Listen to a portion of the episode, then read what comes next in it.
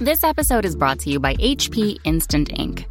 No one is reading your mind, but HP Instant Ink knows when your printer is running low and sends new cartridges before you run out. So you never have to think about ink. For details, visit hp.com slash instant ink Spotify. Conditions apply. This episode is brought to you by the McDonald's one two three dollar menu. It's hard to have a friend who's a slow eater because when you finish your McChicken sandwich, watching them finish their McDouble cheeseburger and small fries can be excruciating until they notice you staring and offer up a few fries. That must be what friends are for.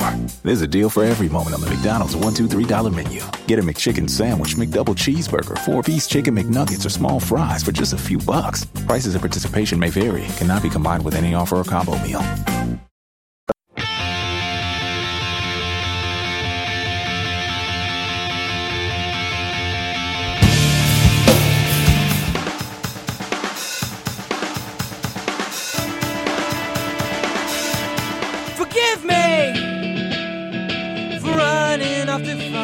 Hello and welcome to episode 106 of the Washed Up Emo podcast. I'm Tom Mullen from washedupemo.com. Today, we welcome John Van Deusen from the band The Lonely Forest. John has a solo record out, and I randomly hit him up on Facebook and said, You should be on the podcast. Now, why? You're probably thinking The Lonely Forest is an emo.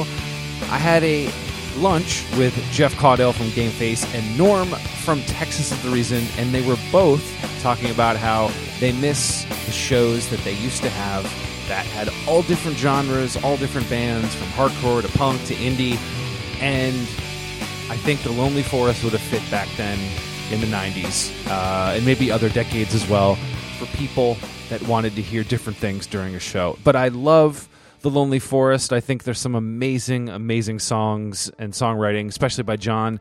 And his solo record really hit me as well. So if you want to start with The Lonely Forest, start with the record Arrows, and then go check out um, his new record, which we'll talk about. I also wanted to mention I was talking about Linkin Park and Chester Bennington, and I want to tell a quick story. When that album was about to come out, I had just moved to New York City, and I was 21, and the promo came in, and the band name was called Hybrid Theory. It wasn't even called Linkin Park yet. And they said, hey, this is a brand new band. We signed to Warner Brothers. Uh, you need to go see them in Philly. And so that's what we did. We went and uh, saw them in Philly, and they were opening up for a band called the Union Underground. And no one gave two shits about Linkin Park. And they were playing all the hits from that first record that you all know um, or at least heard on the radio once or twice, and got to hang with them after. And I was wearing a helmet shirt and uh, ended up hanging out with the guitar player talking about helmet for 30 minutes.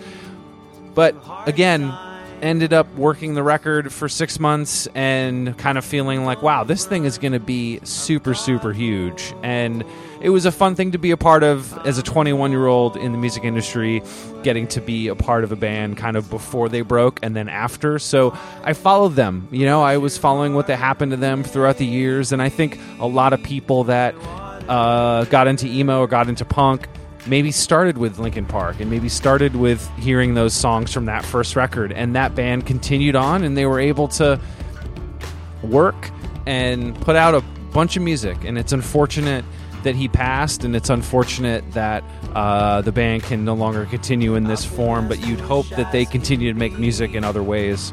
So the music is always there for us. Hopefully uh, you tell a friend that you love them today or yesterday. Um, and or tomorrow. So that was my little story about Chester and Linkin Park.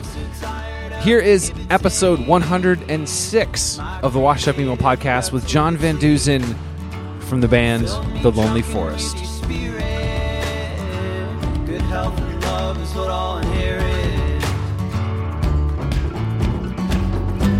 I'll see you through hard times.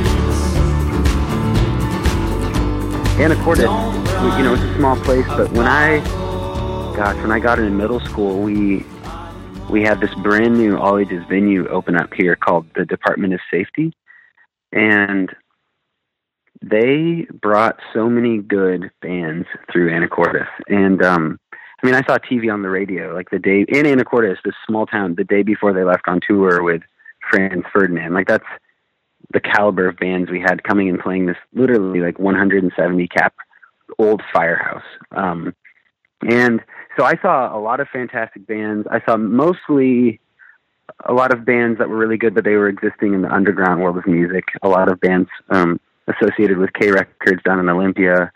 Um, I mean, we had you know Ian MacKaye's.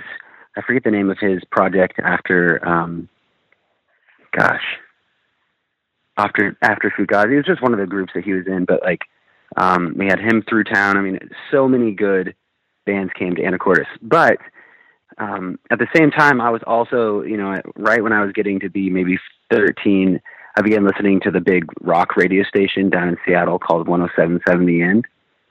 And at that point in time, the music, the mainstream rock music of the day was, it was pretty intense. It was like everything from Disturbed to Good Charlotte to Linkin Park to, you just it was kind of a weird era of like big rock, right? Is this like 2000, 2001?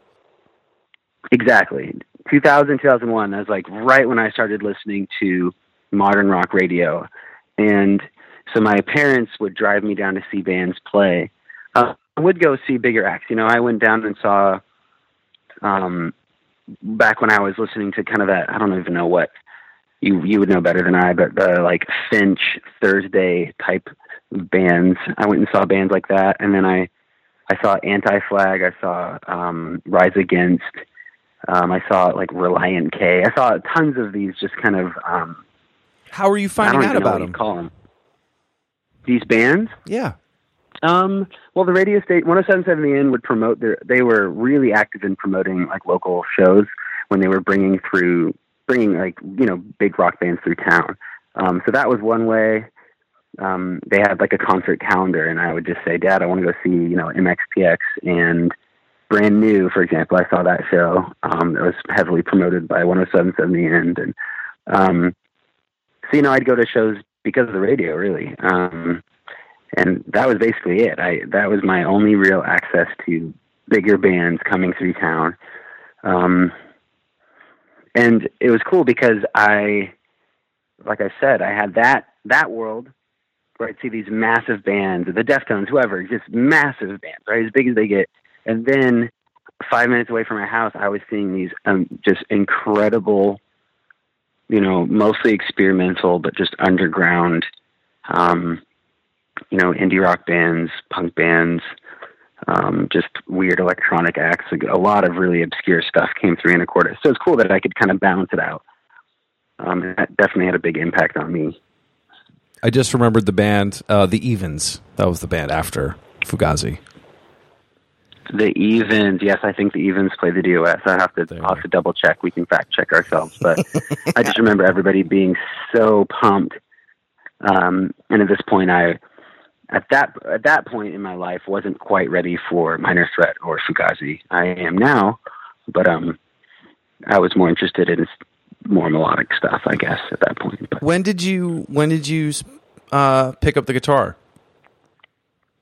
Um, I would have been ten, maybe. So, yeah, I, I um I had two sisters, older sisters, who were classically trained violinists, and my parents were musical, and I uh, decided at a pretty young age that I wanted to. I didn't want to play classical music. I wanted to play rock and roll, and um, it all kind of happened at the same time. But with guitar, I had no real training. I just picked up my dad's acoustic guitar and started playing it wrong. So I wish I could show you, but I can't obviously. But I would I used my thumb over the top of the neck instead of like under like up and under the neck yeah, the way yeah, you yeah. would you know. So I'd hold just my thumb and I'd just play one string at a time. And then eventually I moved to one finger like in the proper way, like up and around, and then two, and then three, and then I was just playing bar chords, and then finally my dad said, you know, let's get you guitar lessons. And right at that time, I also started taking drum lessons and failed miserably at it. But I still played lots of drums, but I couldn't handle the uh, like reading of music. And then I took piano lessons at the same time. So piano, drums, and guitar all kind of crashed into my world right at the same time, I had an electric guitar, I had a piano and a drum set, all you know, readily available. Um, so I was making noise. Uh, probably fifth grade was kind of when it all started. And my my dad actually would come into my room and play guitar, and I'd play drums, and that's how I learned um, kind of the beginning of what it means to play with someone else. You know, because it's it's uh, in my opinion, it's really common for people to learn guitar, learn the drums in isolation. You put them in a room with someone else, they don't know what to do. So I'm super thankful because my dad would come in and just literally would just jam with me for hours. So That's so rad. that was pretty cool. Yeah, it is rad. I know. I it's funny. I guess I don't talk about it enough, but yeah, very very cool that my dad did that. I mean, and being able to, like I said, being able for you to say, "Hey, there's this show I want to go to," or "Hey, I want to play music," and they were open to it, and for you to have that instead of you know having to scrape together your own money and buy it on your own, or them telling you to quiet down, but them to you know your dad to come in the room and be helpful. And again, you're totally right because being in a band is having like four different girlfriend boyfriends so you have to learn Yeah. how to you know you're you and then when you look at them like they know what you're thinking or you're able to change things or when you're when you're creating everyone's so vulnerable but you were comfortable because it was your dad No, totally. Yeah, it's it's uh it is it's actually interesting as a side note, the the drummer from the Lonely Forest, Braden, still a good friend of mine, he teaches drum lessons and he he is, you know, next level um when it comes to communicating to younger kids. And that's what he does is he plays guitar and bass with these kids as they play drums and it's really cool because they they come out of that season of life with Braden being able to actually play with others. And most drum teachers, they don't teach that. They just don't. And so, as a side note, it's really cool if you can find people that that will um, foster that type of um, musicianship in someone, the, the ability to collaborate, the ability to improvise, the ability to read another musician and and not distract or that, to actually be able to compliment what someone else is doing is really uh, difficult. So. because a lot of bands But yeah, you my, see, uh, you know a lot of bands you see don't have like you can tell it's oh that's four different people on stage playing four different things sometimes Yeah, totally. Yeah, no, no, it's uh, it's really unusual when you see a band that's on the same page. I mean, it's funny that I'm bringing this up, but earlier I was going on this weird kick at work where I was YouTubing um, like really massive bands, and they're trying to find their first ever late night appearances, which I find really fascinating. And I found Rage Against, I'm pretty sure it was Rage Against the Machine's first late night appearance, and they were just one of those bands that they played so well together. It was it's unreal how good they were. Um, but you'll find another band or you'll watch a band today, and it just it feels very disconnected. Like you say, it's like this doesn't feel. They just don't feel like one unit. They feel. Um, well, I don't know. Like you said, they're doing their own thing. But that also goes to that heart part where I always I think not even if it was together, at least that the the people were together and you felt it and it wasn't forced. And that's the thing that I mean I was going to ask you about sort of you're seeing those underground punk indie rock shows in your hometown and then you're going to Seattle and in the end and there's marketing and there's all these, you know, things happening at these shows that are different. I gravitated I actually never saw those bigger shows. Um, I, the uh, it just I was only seeing punk rock and hardcore stuff. But I grab when I did see it randomly, I was gravitating more toward that underground part where I was closer. I could feel it. I felt a sense of community more than sort of like someone throwing marketing at me. Um, and that sort of Yeah. I don't know shaped how I thought really early. I mean, it makes sense, and that's super cool that you even. I mean, it's just cool that you made this, the distinction between the two. You gravitated towards the the thing that felt real.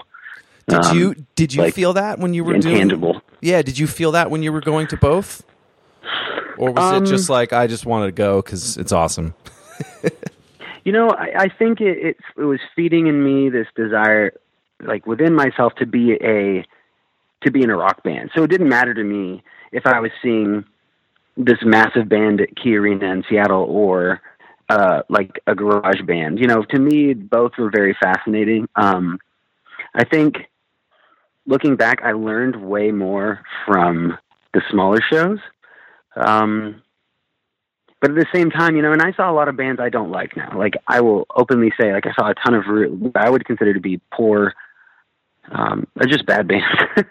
but um, like the bigger ones, especially, I just think I went to some really funny shows. But some of those bands that I still that, that I would say, you know, I don't really like them, but they put on they put on really good shows, and I think that was something I took away from the bigger concerts was that I I do like a bigger band that can put on a hell of a show. You know, I like it when they they can play a solid hour and twenty minutes and it's captivating and it's they've clearly put you know immense effort into their their set list and how it flows and all these different things. And so I you that and then like you said like kind of the kinetic en- energy the raw power of like a you know a smaller basement show or something yeah i i think i loved both of them equally um, but the truth is, what I was seeing in Anacortes most of the time was much more experimental than um, what I actually think most people got their hands on. I just think the group of people that were booking shows in Anacortes were bringing some really strange stuff in,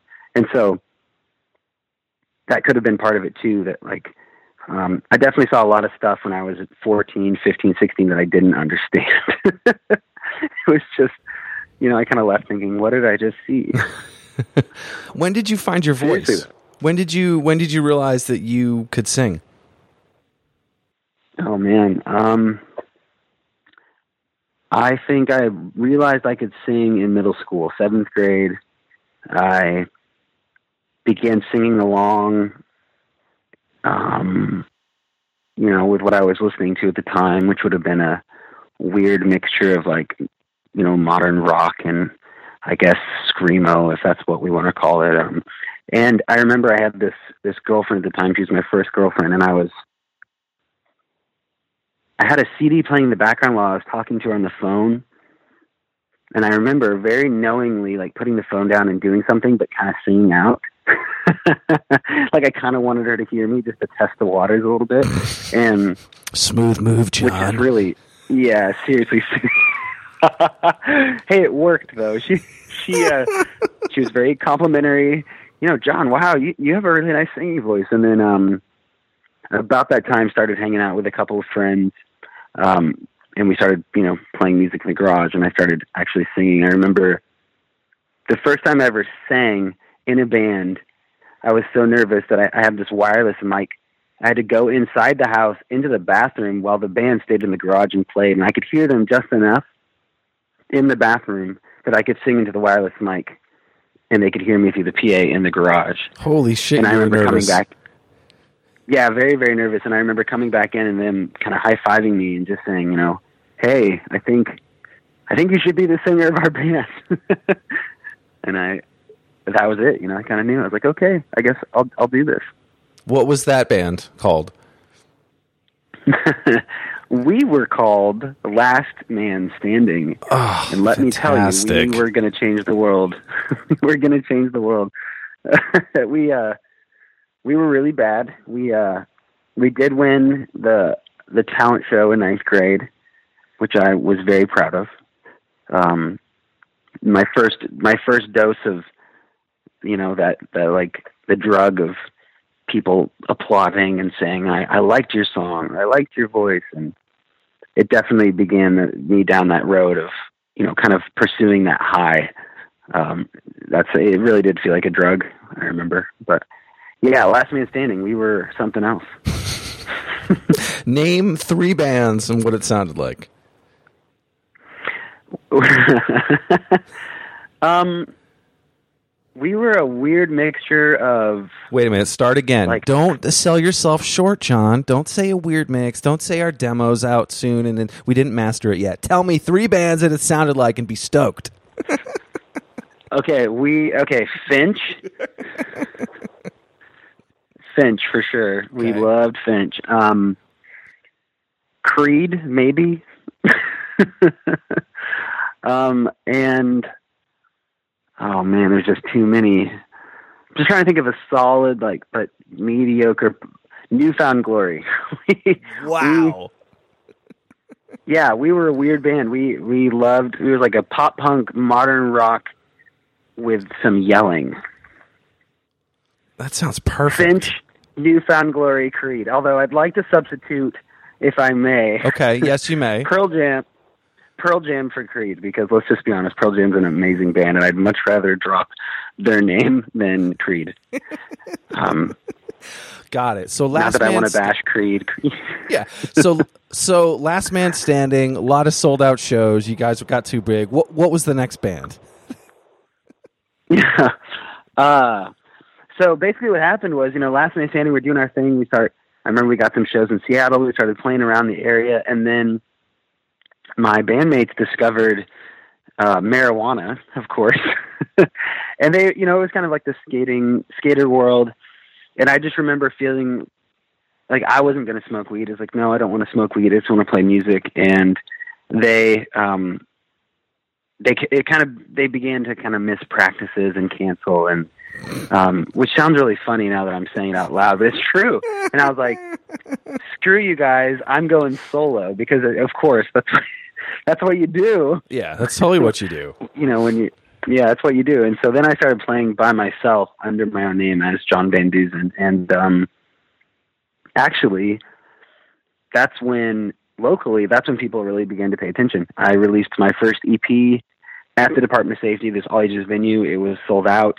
They had, to, they had to actually open the big garage door to the place because there was too many people. And I remember thinking, wow, I think I'm, I'm doing something right. And so, yeah, the jump was from a band to my solo act. Um, and I did that for a couple of years, and then met the guys who would be then become um, the Lonely Forest. How did, how did you meet them? Um, Braden and I met. So Braden, the drummer, him and I were in high school together. We were in a play called Godspell, um, and it's a musical. It's a really weird play, and Braden was Jesus in the play, and I was Judas. And um, in fact, I, at the end of the play, I, I tied him to an electric fence and crucified him with an electric guitar solo, if you can believe that. Um, and we so we we met uh you know doing this play together and then Braden you know just being a fantastic musician a very good drummer I thought you know would you play with me so he actually played on my solo EPs um before we started playing with Eric and Tony who were older out of high school um one day basically Braden said you know I'm playing instrumental music with these guys they're out of high school it kind of sounds like Smashing Pumpkins um, so, sounds like the Smashing Pumpkins and Nirvana is what I think I remember him saying. And they, he basically said, you should come try singing with us. And so I did. And we actually, um, I remember coming into this garage. It wasn't finished. It was really cold. And there's Tony and there's Eric. They look super cool. You know, I just remember thinking, wow, these guys are awesome. There was like a empty bottle of wine and we jammed for two hours. We actually have it recorded on cassette and it just, it's crazy how quickly that first, you know, practice or whatever you want to call it, how quickly it happened. It, it was unreal. So we we became a band called Square Wave almost immediately after that, and then um, not too much longer um, after changed it to the Lonely Forest. And then how was the when did you guys you did what was the first thing? In 2006 was Regicide, right? Yes. How did you get hooked up So- with, with Jack Endino? Yeah. so basically, oh man, it's confusing. So I was playing solo. Braden was in my solo band, and I named my solo band John Van Deusen and the Lonely Forest. Right. Ah, got so it it. was like this kind of this solo band that Tony and Eric were not in. There was two other musicians in the band, and we we signed up for this all ages music competition, twenty one and under battle of the bands in Seattle at the Experience Music Project, and uh, it's called EMP Sound Off. And we got in, we ended up winning it, which at that point in Seattle, and actually just in the Pacific Northwest, this was a very high profile battle of bands, about as high profile as you can get. Um, we got to we got free studio time with our win. We got an in studio on KEXP, which I'm sure you're familiar with, which was just you know. And at this point, I'm 18. Um, and on the side, so I'm playing solo, but on the side I'm playing with Tony and Eric and Braden in this other band called Square Wave. So I had two things going on. We win this competition, and I realize um, I need to make a decision. I can't do both. So I decided to play with the guys, and that's when we decided to adopt the name um, The Lonely Forest as our band name. And then we got this free studio time, and I remember Tony was looking at the list of producers that were working at this place called Soundhouse in Seattle, and it's an amazing place. It's where Sunny Day Real Estate recorded LP2. I mean, it has all this amazing history, and um, Jack Endino's name is on the list, and Tony freaks out because he's, you know, an avid Nirvana fan, had been since he was like 10 years old, and of course, you know, Jack Endino, he's the like the godfather of grunge. He produced yeah. all these amazing, amazing, amazing records, and Tony just called him. I remember it was just like, I, I don't think there's any way in hell we, we can work with Jack Endino, but I'm going to call him and ask. Tony calls, Jack Endino says, yes, of course, that sounds great. And so we ended up in the studio with Jack Endino, and it took like three days or less, maybe even. And then we have this, you know, this EP called Regicide, and um, that was it. it. It happened very quickly. That's amazing. Yeah. The, It the, it, it seems like the you know the things are happening for a reason, and is everything you know were your were your parents like you got to go to college or you got to do this, or were they supportive of all this? Oh no, um, actually, all of us had very supportive parents. Um, my parents, I mean, I can't. Mean, we could talk an entire hour on how supportive my parents were. Um, you know, my dad was the first one to record my demos. He was driving me to shows.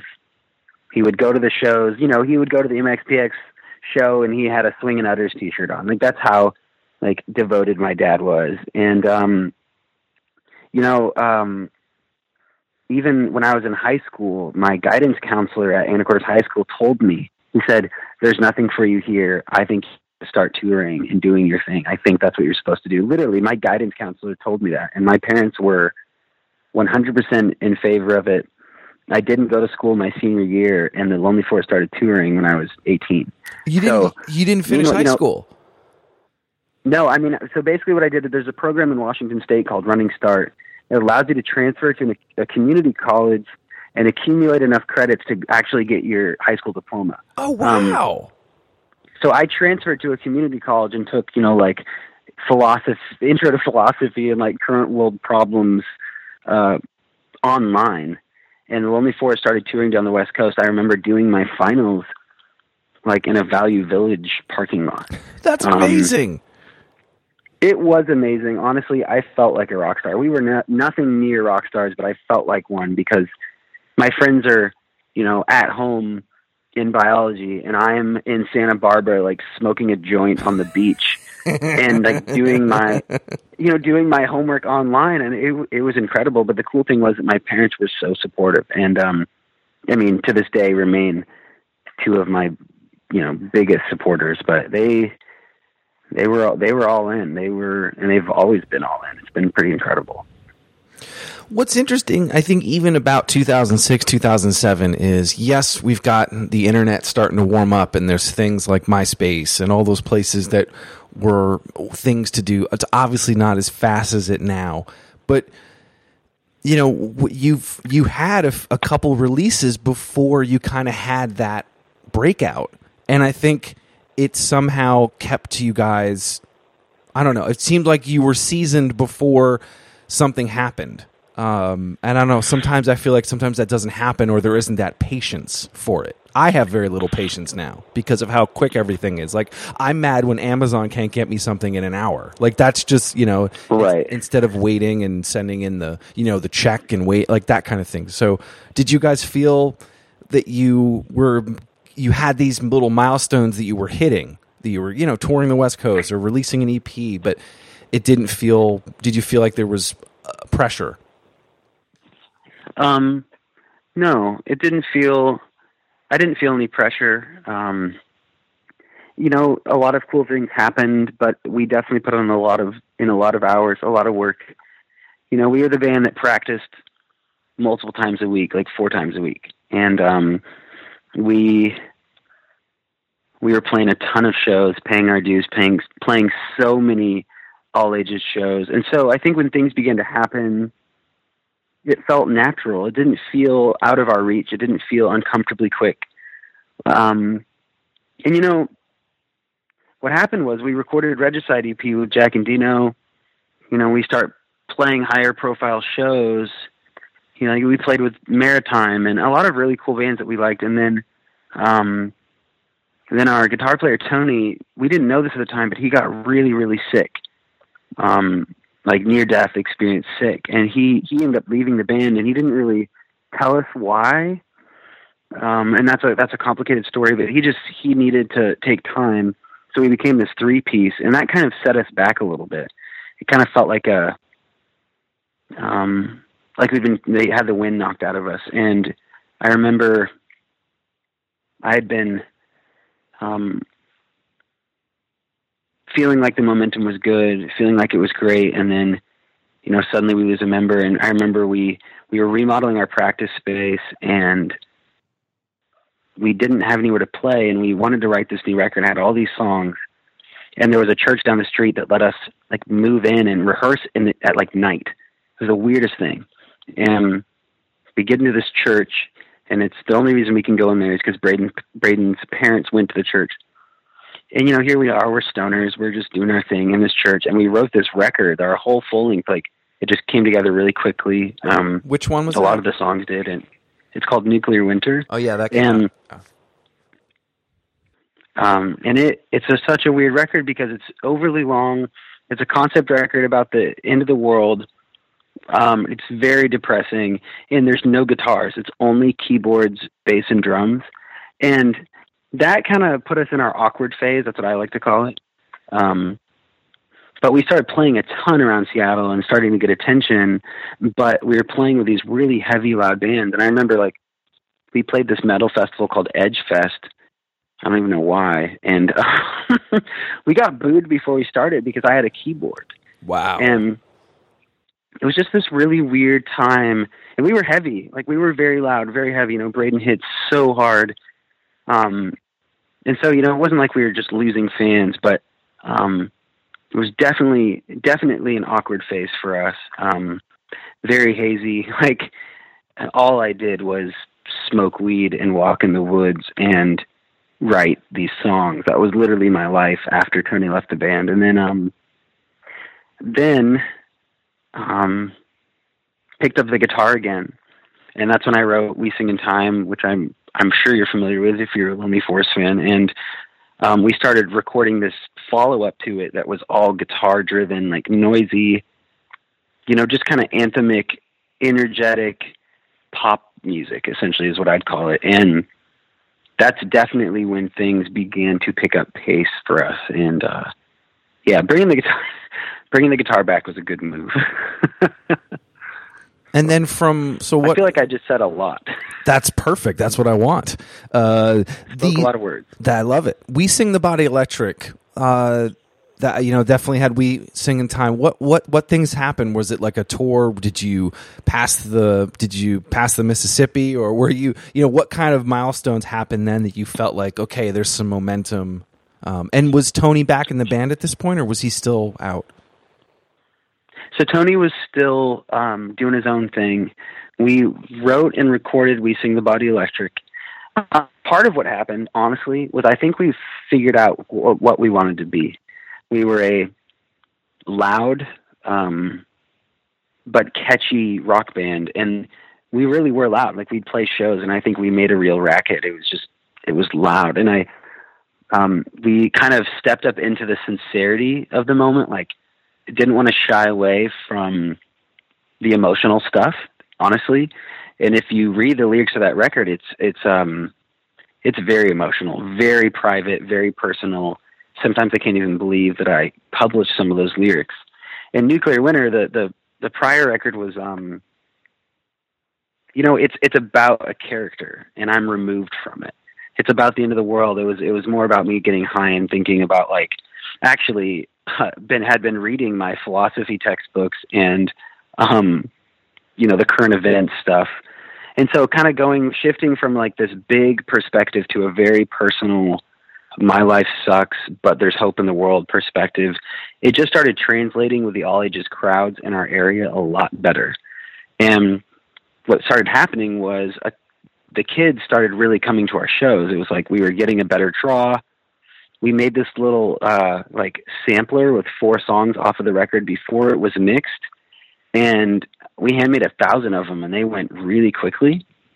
And um, yeah, and and at that point we weren't touring anymore. It was just local, and it was just us playing these like every show we could get essentially. And um, we released we sing the body electric on this local label called burning building records. And um that's when that's just when seattle i think really kind of turned and noticed us for the first time for real. Like this is a real band. They aren't just you know this novelty band that won this you know all ages competition. They are a real band. And, and um there was a couple of things that happened. I mean one was that chris walla death cab for cutie obviously in an interview on like CNN or something, CNN.com, name dropped us. He said they asked him what he was listening to, and he named, you know, We Sing the Body Electric. He said that's what I'm listening to, and that was a big deal for us in Seattle because obviously he carries immense weight. You know, a lot of people respect him immensely. Um,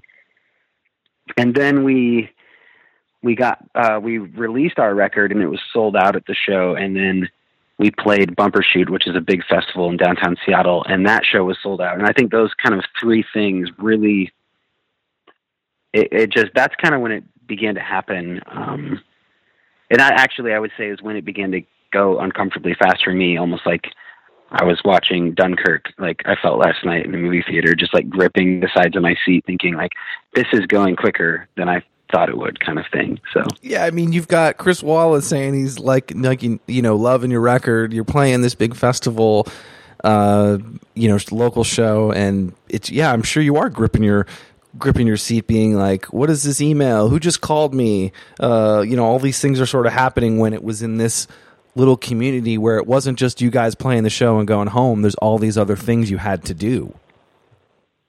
Totally. Yeah, no, it was it was a new world for sure. And then you did the you did an EP with Chris, correct? Yeah. So basically, what happened was, um, you know, we sing the Body Electric got a lot of local feedback, and then we found out after the release that there were major labels that had been listening to it, and then basically we got a manager and an amazing like an amazing manager and amazing booking agent. It all happened once. We actually uh, were opening for Jeremy Enigk of Sunny Day Real Estate in Seattle, and they these manager and the booking agent came to the show, and they all they both kind of signed on at the same time, which was fantastic. It was a massive deal for us, and um, suddenly we have these labels flying out to see us play. You know, like Columbia and RCA and Atlantic, and all these people are like, "Hey, the Lonely Forest," and um, we learned that Chris Walla was wanting to start his own label, and um, that Atlantic Records had signed on to kind of be the um, the partner in it. So it would be a, an imprint of Atlantic, and so we obviously signed with him and his label. And so then immediately went into the studio with him, and um, the EP itself was really. Um, it was like one song that we had recorded at a previous session with him, and then a couple off of which would uh, a couple that would be on Arrows, you know, a little bit later, and then you know a song that we recorded in his living room in Portland. Essentially, was that's what the EP was. Um, but at that point, we had already spent the time in at Sound City in LA to record Arrows with Chris Walla. So that experience had already happened when we released the EP, which I don't know if you've. I don't. Are you familiar with Sound City down in LA? Yeah. Yeah, that kind of blew our minds a bit. You know, here we are recording our our follow up to We Sing the Body Electric with somebody we deeply respect in the same studio where you know Nevermind was recorded and Rumors and Damn the Torpedoes and you know just the list goes on. We definitely were losing our minds. We didn't we didn't know what was happening. Now, with working with Chris, what was different? Did he challenge you? Did he because if you listen to the discography, you know how much of it was done when you got there, or was Chris being like, "You got to add that little hook," and I don't want to live there here. Like how much? How much was he involved in in in that part, or any? Chris was immensely involved. He he was very involved. He flew up to Anacortes. Um, I guess he drove up to Anacortes, I should say, from Portland, and um, he came to our practice space. You know, that same one we've been practicing in since that first practice, where where Braden invited me over, and we we ran through all these songs that we had, and he was very helpful. Um, because I think my my composition was a little bit more sporadic at that point. If you listen to We Sing the Body Electric, it's it's very it's kind of all over the place at times. And so Chris really kind of brought it in a little bit closer, um, cleaned it up a little bit, and you know helped with that. And then, um, you know, he was very invested, super invested. And I, I, I will admit that I, I write a lot of songs. I am a, a prolific songwriter. I write all the time, and so I had tons and tons and tons of demos, demos for days. And he he spent time with these demos. These are my GarageBand demos, as in like the program GarageBand. They're recorded poorly, but he spent all this time with them. And um, I don't know if you're familiar with the first track on Arrows. It's called "Be Everything." Yes. But um, he heard that, and my demos I sent him came in alphabetical uh, order on accident, and "Be Everything" was at the top of the list. And so that was the demo he listened to first, and I that was a song that was super private, very personal. I don't. I remember thinking later, like, why did I even include that in these this batch of demos? And he, for whatever reason, the song just hit him really hard, and he like he battled us for it. He was like, that song has to be first. It has to be on the record. And you know, now I'm very thankful that he did that. But in the in the moment, I remember thinking, I wrote "Go Outside" as an intro to this record. It has to be the first record. So that's how invested Chris was. Like he he went to bat for songs. Like he said, you know, this has to be on the record. And um, I mean, the guy's a genius.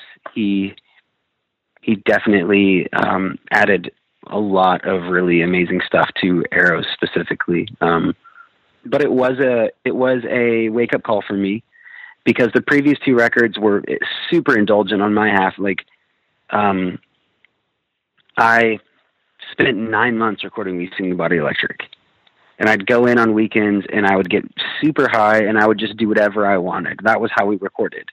Um, and our friend Sam Winston, who recorded the record, he would edit me every once in a while, but really it was just up to me.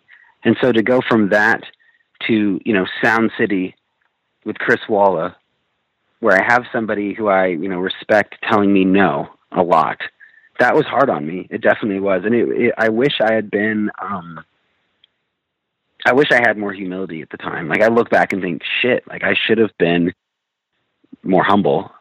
Um, and I wasn't, but you know, I could, I learned from it. So, I mean, some of those songs, I mean, definitely the, you know, hearing that record, I forget who sent it to me or someone had said, Tom, you got to hear this. This is up your alley. Um, you know, definitely turn off this song and go outside.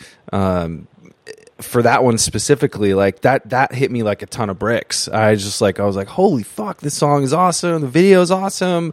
You know the you know the ending to it. Like, what, did that song come sort of complete, or was that one that Walla was like, do this or do that? And was there a battle for that one, or was it kind of done? Um, as far as the like lyrics and melody and like I wrote that alone on the guitar. I remember I was sitting in a my grandpa's old like retirement home in Atlanta. So like I completed it, brought it to the band. The band started playing it, but Walla's Walla's contributions to Go Outside were more nuanced, um, but they had a big impact. I remember he he had some like really good input to the drum, like the rhythm of it, and like the like where some of the lyrics were landing. Um, but they made they were they were changes that had a big impact. So um, but really, you know, we had been playing that song at shows before Wallace signed on. So it was already a song that we were like playing live, but he definitely brought um, brought wisdom into it and Yeah. changed it for the better. One of my other favorite songs on the record is Coyote.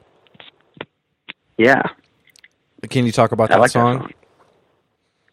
I can. It's um you know, I recorded that in my parents' basement uh, during the like nuclear winter era and we sing the body electric era probably I can't what, quite remember but I would I wasn't sleeping very well had a lot of sleeping issues sleep issues and um basically what I do is I would wake up and I'd get stoned and my my creative brain would just kind of go crazy I couldn't I couldn't sleep because my my mind wouldn't let me sleep. And so what I would do is I'd just go in and I'd make noise. I'd write um, in the basement. And my parents' um, house where I grew up, it's right next to the woods and the swamp. Um, and so coyotes, I mean, you hear them all the time. Um, you hear you hear frogs and coyotes, the two, two sounds you hear. And um, I mean, I'm sure you're familiar with the sound of coyotes, but they're they're very they can be very um terrifying. Like the sounds that they make, if they've killed something, they just there's something about their sound that that is very off-putting to me and kind of gives me the the creeps. And I just remember being very high, um, not sober at all. And at that point in my life, um, I was dating my now wife, and um, I was repeatedly making terrible decisions, like all the time. And I think she had gone on a trip to North Carolina back to see um, some extended family. And I just remember being so depressed that she was gone.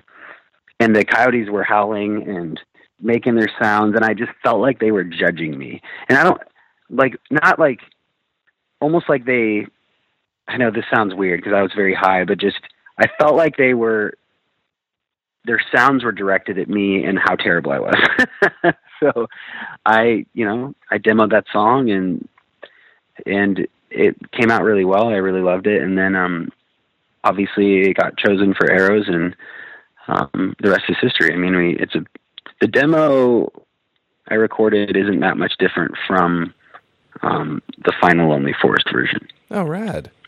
That's a really cool story. I mean, it was. I don't want to live there. Is that also high? that was when you're high. Live there was sober actually. Live right. there I'm just playing. I'm just I remember I was. Yeah, well, a lot of it was high, but yeah, live there was sober. I remember sitting in my parents' my parents' living room writing about it, and I had recently I'd my second EP as a solo artist. I'd recorded in Nashville, and I'd gone back a couple times, and just felt like it was a really sterile, clean, like you know, artistic environment, and it was really off-putting. And then had been to LA and felt like LA was all about the money, really, and that's kind of how that song came together. So. Yeah. The other thing I like about Arrows, and I want to talk about sort of what happened from it because I feel like this was sort of a big time for you, were the videos. And I, you, you know, Pacific Northwest, pretty similar to the Northeast in, you know, at least green. And I just, I it was funny. I could almost like feel the like, uh, dampness when I was watching the videos, like because there a lot of them are in, Yeah. in in the forest, so which was really cool, and I, it was something that I really liked. I didn't I didn't know if that was something that you had wanted to, or that was just out the back door, and that's where we shot the video. Uh, that is that is exactly it. Um, both of We Sing in Time and Go Outside videos were shot in Anacortes. Um, it's a wet place.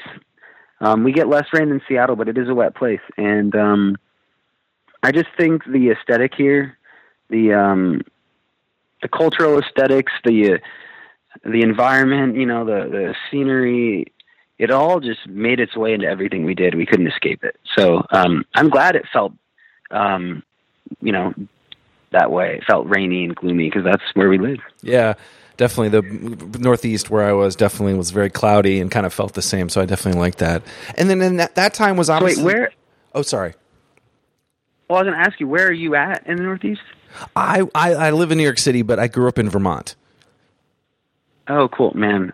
I've sorry, this is a total side note, but because Anacortes in the Pacific Northwest is getting so expensive, I will like occasionally do like Zillow Zillow time, Zillow hour, where I'll just like look at places I want to live, and Vermont's always up there. Man, I love I, I love the idea of living in Vermont. it's very similar to the Pacific Northwest. It, it the because I don't know that. I don't know if it's the I think it's the latitude of just it- it's it's it's rainy. It's you know it's obviously cold. Um, but there's like I don't know. I feel like there's like a bunch of crunchies.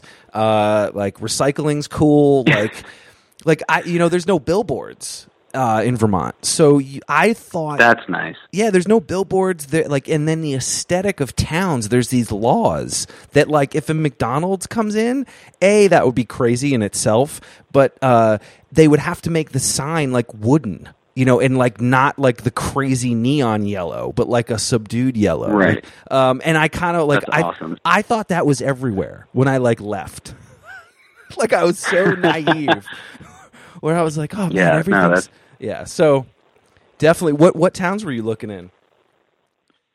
Um, mostly when I when I do my my dream my my Zillow time, I was I was looking in the wilderness. Um, I was looking at the like weird log cabins with like five acres that somehow only cost like a hundred thousand dollars. Um, but you know, I mean, obviously Burlington. I mean, I, I I don't know. I, I've Vermont is actually one of the few states I haven't been to. I think there's like four or five I haven't been to, and it's in my mind is this magical place that I have to visit. You do. Well, it's crazy. So now that you say that you've never visited, that was how I was growing up. Like so few bands played there. So it Aw, was it was so hard to like like the punk rock, hardcore, and like you know screamo, emo kind of stuff like came through because there was a punk rock club, but the like giant shows, I never was exposed to any of that growing up. I didn't. I like it was just on TV. Um, Right. so it was it was kind of So like you mean? So you're saying you didn't see Disturbed in eighth grade with your dad when there were strippers on stage? no, I did not. No, the biggest Oh, okay. pro- the biggest thing before I graduated was probably, I mean, Warp Tour. And no, that was no, that was that was that was after. No, in co- in high school, I went to um, Montreal to see Rage Against the Machine Whoa, that's cool. in '96, and that was that was insane. That's awesome. That was probably top five show of all time, all time. Uh, I believe that. That's yeah. They literally came They- out and just started playing Bulls on Parade.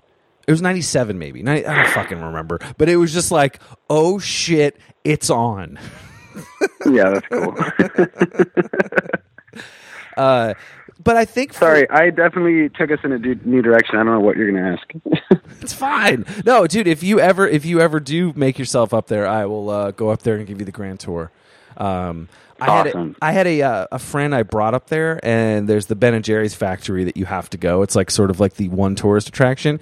And my friend Right. from college was like really skeptical because I kept telling him it's a super small spa- place, like you know, there's more cows than people. Like it's just kind of like a small place. He's like, whatever, man. Like it's it's it's it, it's a state. It's big. I go, I'm telling you, man. I'm gonna run into people I know. And he's like, whatever. So we're on the tour, and who giving who gives our tour? Like there's hundreds of people there. Um, my old guidance counselor. And so they like she walks in the room and I didn't tell him. Like I knew who it was and I knew and so she's like, "Oh, where's everybody from?" I'm like, "Oh, Washington, blah blah blah." And then she's like, "Hi, Tom." in front of like all these people on the tour and he just looks at me he's like, "You're ridiculous." And I was like, "I told you." That's awesome. That's really awesome. Nerds. Hmm. Um to the Lonely Forest, that moment had to have been crazy because you were getting you talked about the labels, you talked about you know, you released this record and a lot of shit happened. I mean, I feel like you guys were on tour for like 2 years. Yeah, no, I mean, honestly, I enjoyed it. I, I loved it. I, I liked doing interviews. I liked doing the weird, you know, acoustic radio stuff. Um, I I enjoyed it. Um, the parts that I didn't enjoy were more personal. It the, the my, it really it was weird because everything external in my life at that point was going very well, right? So I just I loved you know touring with cool bands and doing all that stuff. But internally, I was not okay. Um, and that you know it, it had an impact on the band um, that I was in turmoil within myself, and so I think um, there definitely was a, a tension at that time for that very reason that like everything we'd worked so hard um, at was was really beginning to bear fruit, and it felt like you know, it really felt like like wait, we can do this for the rest of our lives. Like if we just keep doing what we're doing, we've got it. But inside, I think there was this dread because I was thinking, I can't do this for the rest of my lives. I don't feel healthy. I don't feel sane. You know, um, at that point, I was I'd recently been married, and we got married. I left on tour like days later, a couple days later, and um, you know, it, it was a weird tension for sure. Um, and then then what happened was after Arrows, you know, we we were still on um, uh, transatlantic, but then Atlantic got purchased by some Russian, you know, billionaire, and actually, I want to say I think it was Warner that got purchased, and then you know, Atlantic's owned by Warner. Anyways, all this crazy stuff happened with our label, which then led to the weird limbo period where we were like submitting like a hundred demos to Atlantic and trying to like figure out how we're going to keep going, and I think the combination of the weird like label stuff, the industry stuff that we were not prepared for. You know, you've got these four guys that are basically a garage band from Anacortes, Washington. Like, we're not ready for that stuff. Mix that with the fact that within myself, I'm in turmoil. It definitely kind of, um, it felt like the beginning of the end. Um, whether I could put my finger on it at the time or not, like looking back, it felt like the beginning of the end, which is, you know, sucks to say, but I think that's what it was. So. And then adding up to wasted hours, that was that wasn't on the sub label, right? That was something that was out that was elsewhere. Yeah, so adding up to wasted hours, um, you know, kind of came out of that weird time um, with the labels and the the title of the record is you know referring to being away from my wife um, on tour, and then the double meaning being like all the time we spent in negotiations and all the time we spent just doing industry stuff that didn't really matter. Um, but yeah, we we were basically what happened was Atlantic dropped Trans Records, and so we had to renegotiate with Trans as a, an actual independent label. And then this woman named Alexandra Patsavas purchased Adding Up the Wasted Hours for Universal Republic.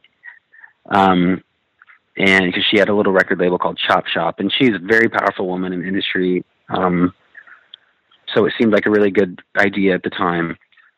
And then um, everything kind of like it was the weirdest thing. Uh, we don't need to go into it too deeply, but it really just felt like all the momentum we had going just kind of came to a screeching halt.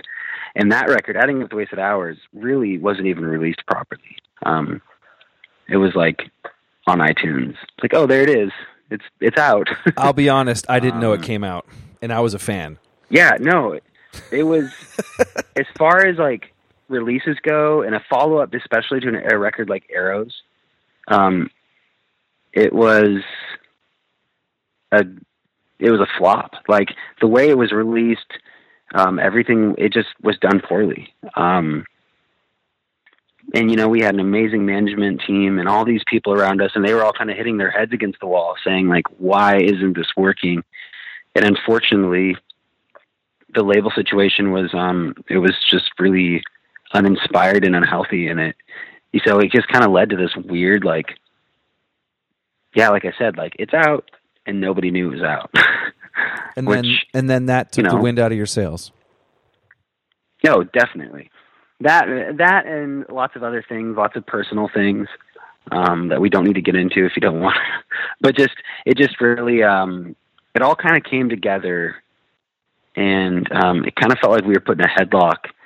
And I just remember kind of waking up and, and realizing like this isn't this doesn't feel good anymore. And um, actually, before before we even recorded adding up the wasted hours. I had, when we negotiated with Universal Republic, I negotiated with the help of a lawyer um, the ability to record a solo record, and that's when I recorded the Universal Sigh, which, as you know, just came out like yep. a couple, like a month and a half ago. So, like, I actually recorded the Universal Sigh like while the Lonely Forest was still a band, um, just because I wanted to. I had all these extra songs. I thought I should record this. Um, so it's kind of a crazy story. That's nuts. So you kind of had the foresight that this wasn't going to be, this was going to end soon. Well, uh, you know, honestly, I don't think I. That's how I felt at the time. It was more because I had so many songs and so many demos that there was there was just no possible way for us to record and release them all. I felt like I, being a songwriter, was like, I want to record these songs.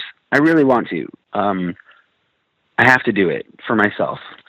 Um, but I will say that, like, I think somewhere, you know, deep within the cave that is me, I think I knew that it was coming to an end, but I wasn't willing to admit it.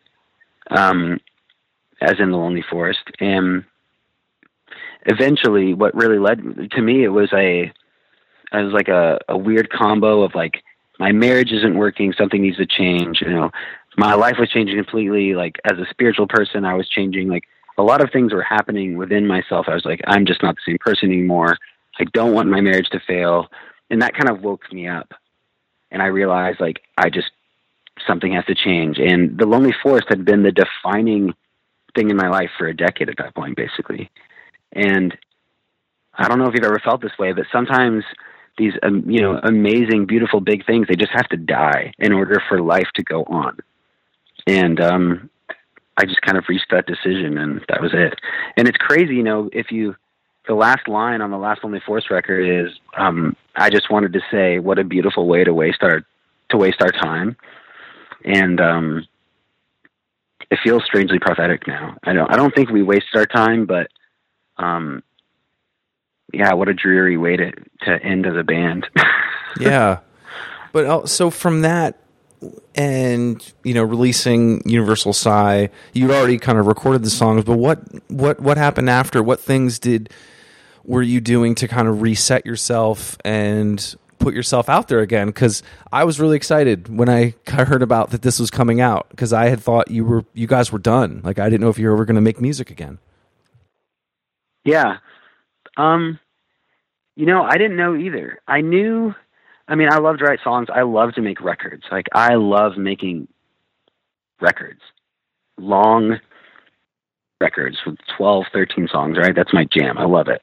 Um and when the Lonely Forest finished, my wife and I, we the next day, basically two days later after our last show, we flew to Germany and we were gone out of the country for seven months. And then eventually came back to Anacortes, got a normal job, and it was just kind of like, okay, I still want to make music, but I I want to do it in a healthy way because I think things with the Lonely Forest just felt like they got out of control. And um, you know, now I want people to hear my music. I do, and who knows what doors open. But really, for me, it's about doing what I love, and what I love is releasing records. And if I can, like for example, my next record, like I'm just going to put it on, I'm just going to put it on Bandcamp. That's going to be it, and I'm okay with that because it still allows people to share in it and experience it. And so, it's hard for me to say that I want to put myself out there. I mean, I am, but I don't really have, you know, I don't have the money or I don't have the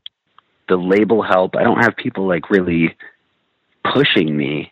Um, but I do think it's better that way right now because it's a natural thing. It's it's almost like I'm back to, you know, 2006 again. It's like okay, I'll just do what I do, and if doors open naturally, then they do. And I don't know if this makes sense, but it, sometimes you know it feels like people are there's an urgency about the way they release music because they want it so badly. They want people to hear them and affirm it so badly, and it just makes me uncomfortable because it reminds me of myself, you know, seven or eight years ago. And I'm not that way anymore. You know, I feel like I could release bedroom records for the next 20 years and I'd be okay. um, but frankly, Tom, I'm really glad you heard my record. Like, I don't even know how, but I'm glad you heard it. well, I was a fan of you, so I'm gonna. Fo- I am not a fan of a song or an album. I'm a fan of a band, and if I really love someone, I'm gonna, you know, seek out what they're doing. And I think your voice, there's something to it that clicks with me. I'm always the first. If someone sends me a record and I get 10 to 15, 20 emails a day from bands, which is awesome, and I love listening to them, but you got to have the the the the the voice and there's a way that you articulate and the way that you have some of the the lines go that really connect and I think from the this solo record that you did the Universal Sigh um, I think there's some beautiful things in it that you were able to sort of express that you couldn't do in the Lonely Forest. Yeah, thank you. Wow, that means a lot to hear you say that. I I would agree. Um, Like I actually went it's really through. cool to hear you say that. I went to a few songs, and I I want to see if you can uh, if you will. I want to go through the record, and I want you to tell me if I'm right or not. Okay. Okay. So yeah, that sounds great. I'm actually, just so you know, I'm putting on a jacket and getting in a car, but I'm I'm still with you. okay, perfect. well, I, I would say maybe like ten more minutes, pot tops. Perfect. No, I'm, I mean, I'm greatly enjoying. I'm enjoying this. It's just that I'm going to a barbecue with my wife. She says I'm getting the we need to go face. So Apologize for she me. gave me a look. Tell her we're promoting the record. No, I'm just kidding. Um, We're promoting the record. He says. She says that's great. that's great. Get in the car. Yeah, exactly. So she says I love that shit. in my head, that has a very Death Cab for Cutie chorus. True or not? Ah, in my head. Yeah, I'd say I could see that. I think it it's a little redundant for Ben Gibbard. Like I, I feel like he's not that redundant with his lyrics. He's he's a more clever man than I am. But yeah, I could see that. And then the bigger end. That's the most Lonely Forest song to me on the record. Yeah. Oh yeah. I d that's actually why I released the single first, um, because it felt I felt like I wanted to share something that was somewhat familiar um, with people who liked the band. So yeah, I would agree. And then Masterworks. The bass line reminds me of Muse. Oh, I can see that, like a synth bass, Yeah. kind of like a fat synth bass. yeah, can just see that. droning, just droning along. Uh, what else? Um, you never know. I mean, Mass Mass Affection. That one also has a little Death Cab for Cutie in there. I didn't know if you were like deep into Walla Land when you were listening to those couple songs, but I could kind of hear it. Gosh, I don't know what I was into at that point. Mass Affection. I mean, that's that's basically me trying to make. That's that's me being indulgent. Actually, Mass Effect is a good example on the, the, the newest record of me being indulgent. Like, I want to make, you know, a kind of a strange pop song that only has three chords, literally, where I sing about playing Mass Effect and not leaving my house. That's that's what that that song is. I like that. And then Absentee Heartbeat. Absentee Heartbeat. I know I, I watched an interview of you talking about that song, and without getting into it, Yeah. everybody go. I will link to this when we post it, but go and watch the interview that you do about this song. Uh, it's beautifully done and um, played, and uh, worth the five minutes. Thank you. Thanks for saying that. Yeah, it's that's by far my favorite song on the record, so I appreciate you promoting it. And then um, for this record, you released it. Are you gonna? Is there more touring? What's sort of the? Or you just kind of being like, I'm gonna just release music, and this is just what's out right now. Yeah, um, I mean it's a little of that, but uh, I'll be releasing two music videos soon for it. One for uh, "Don't Pitch Correct Me" and one for "Mind Reader." Um, I I just signed to a record label in Germany called Devil Duck Records, and they'll be releasing it on vinyl in late August. And um, so I'll be going over there to play some shows, and then I'll go, be going back um, early next year for a second European tour where I'm just just playing the Universal Sigh and promoting it. Um, so there's still some life left in it, um, but it, it at this point is uh, has accomplished what I hoped it would accomplish, which essentially is letting people know those who care. I'm here. I'm still making music. There's a lot more music coming, um, and I thought in my case it was fun to start with something so um, straightforward and pop centric because the music I'm making now is much much less that way. It's it's definitely getting um, it's going in a in a slightly weirder direction, and I'm I'm really excited about that. So, um, yeah, I, I don't really know how to quantifiably, you know, this I can't decide how how much time it has left, but um, I do think I want to release it on vinyl in the states, so that's something. and um, if if I'm hoping to tour the states as well, and obviously we'll be playing songs off of this record when, wherever I play. So um, I'm kind of fingers crossed, hoping to find a booking agent or hoping to find some bands want to take me on tour. Well, it sounds positive. It sounds it sounds happy. It sounds like you've got a good space where you're living life. You've got music playing. You've got uh, you know some work to keep you off of it, and it seems like that seems to be a good routine. Yeah, I'd say so. Thank you for saying that. I, I um, I do feel, I do feel like things are changing, and I can't figure out how. But I do feel like my my little life that I've had for the last two years here in Anacortes is about to change. Well, cool. Well, thanks. Thanks for doing this. Yeah, are you kidding? Thank you. I really appreciate it. I, um, yeah, I'm just, I don't know. It's nice. It's nice to have a good conversation. So thank you for being a good conversationalist.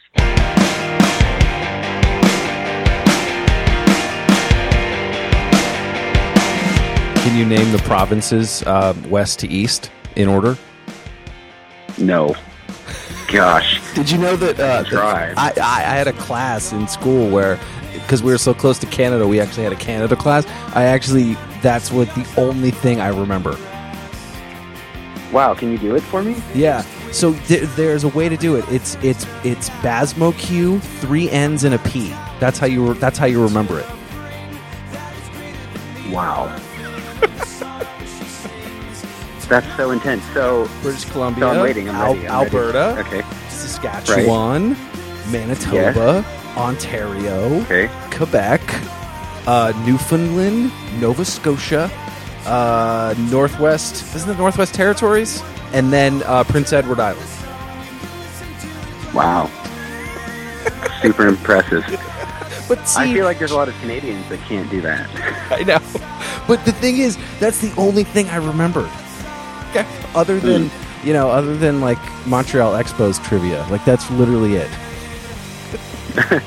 You know, I I give my wife a hard time about it, but it's not that Canadian history isn't interesting. It is. It totally is. If you get down to the details, there is a lot of fascinating stuff about Canada. But I would argue that if you compare it or contrast it to American history, it is not quite as interesting. And so, um, you know, it's easy to forget all that, all that, uh, you know, the rich history of of Canada. Um, I don't know if my wife's in earshot. I think she went into the TV room and is now playing Zelda. So luckily, I she can't hear me make fun of her nation. You can listen to it later.